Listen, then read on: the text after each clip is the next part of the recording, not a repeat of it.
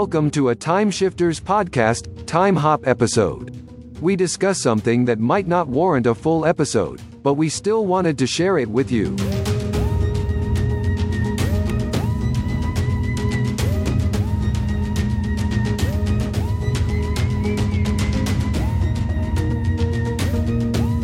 everyone, and welcome to a Time Shifters podcast, Time Hop Edition. I am this is Christopher, and I am here with Tom.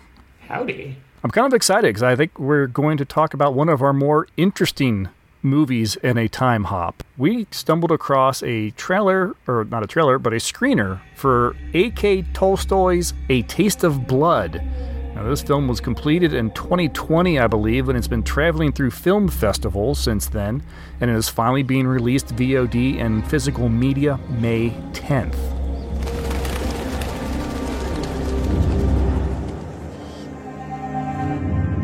Can't I have any friends? Ya conoces las reglas. No quiero a nadie ajeno a la familia cerca de esta casa.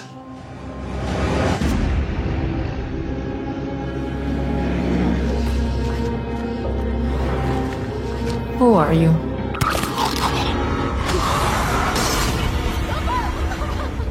What was that?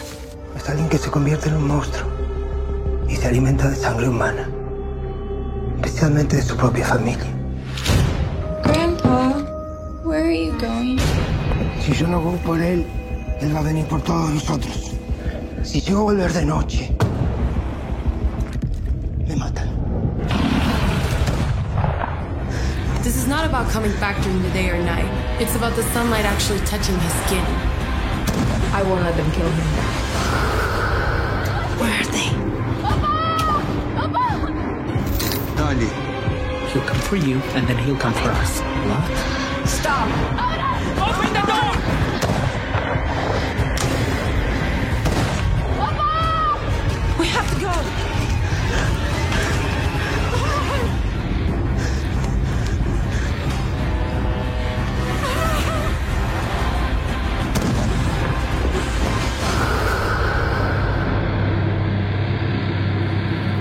No one can resist the hunger.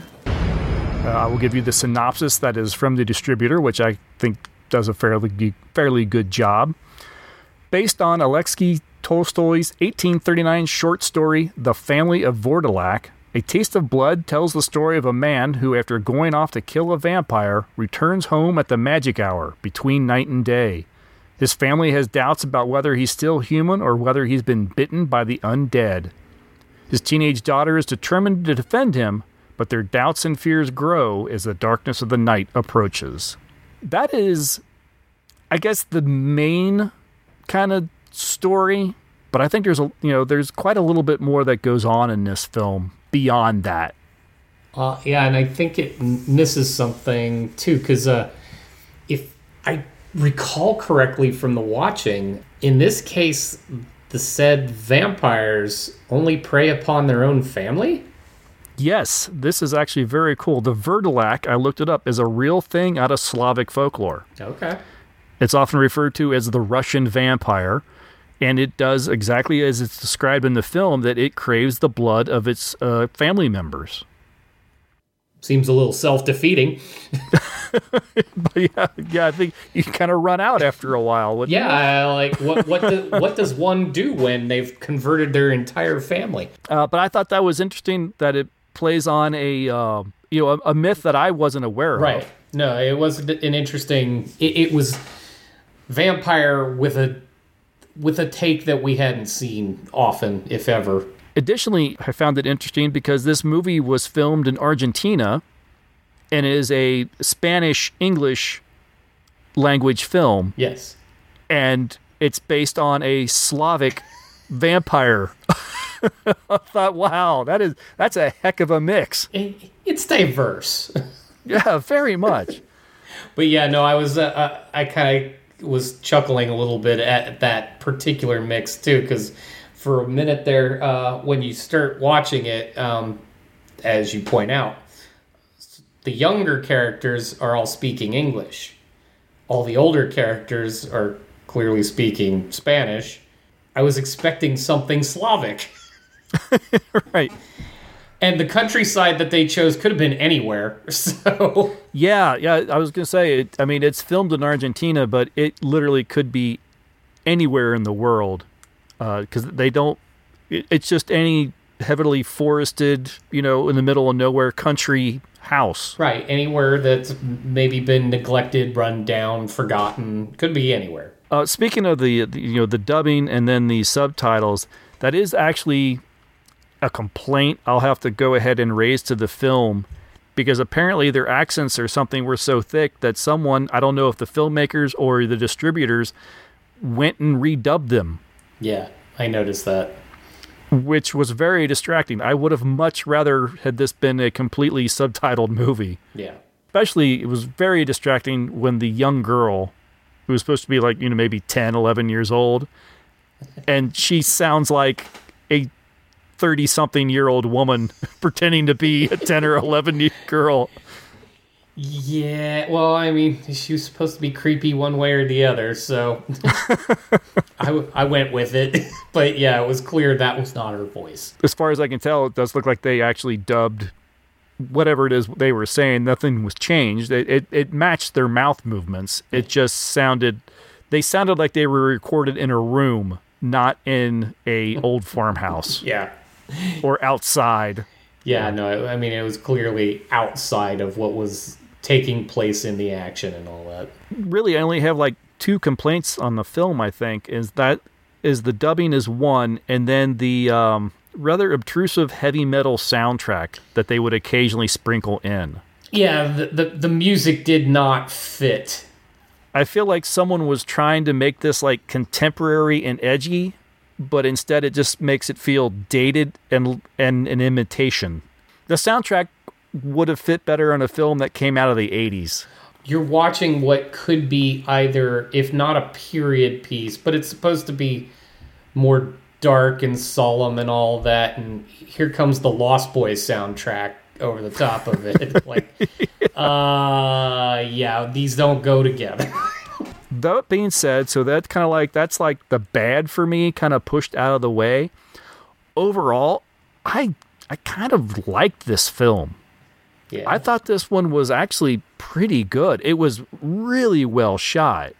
It did not f- have the feel of a low budget independent film, which I'm guessing maybe it wasn't low budget, but I'm sure it was a moderate budget. yeah. Uh, maybe it was low budget, but they did right by keeping it set in one location effectively and not really having to wander from that. Minimal as far as like uh, visual effects and stuff like that. A little bit of makeup, which was fine. You know, you needed something. Well, and their take on the look of a vampire was actually rather it it was unique and and I I dug it. They they do this transformation around the face, around the mouth in particular.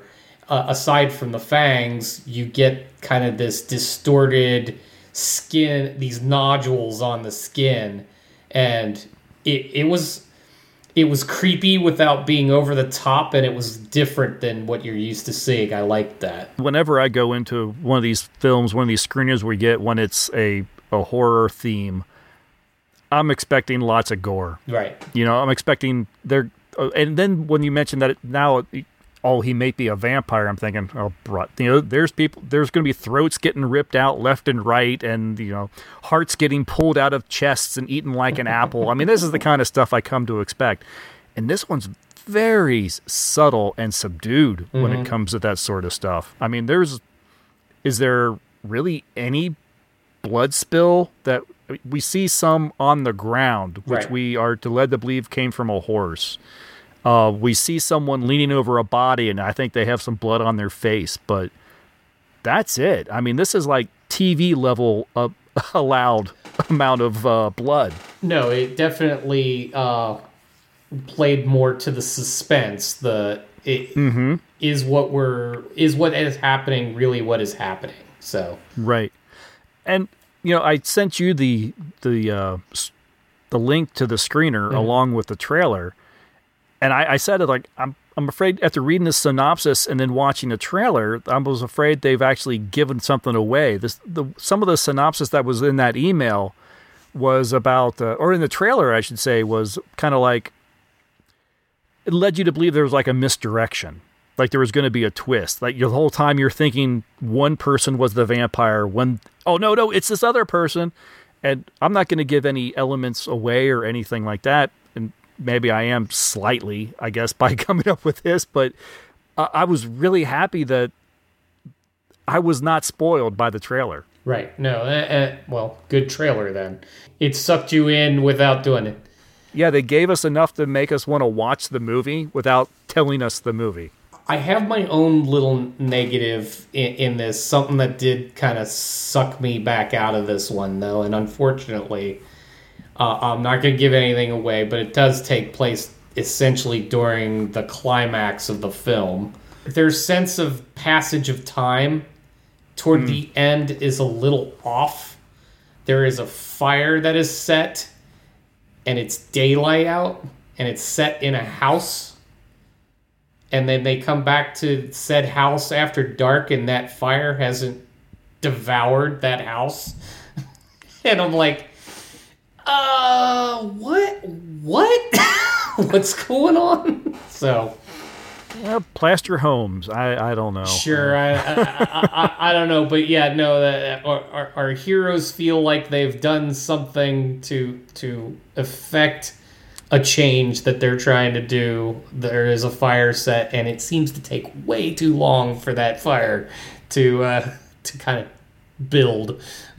Yeah, and and in the end, it doesn't really have that much in the way of consequence either. Um, no, even when we return to find the fire actually aflame, it plays no real part in anything other than to just kind of set a mood. So I was sucked out of it at that point because I'm like, wait, what? How how much time is passing? What's going on? I don't understand at that point. I mean, I I got back in after they did that, but that really did just kind of throw me.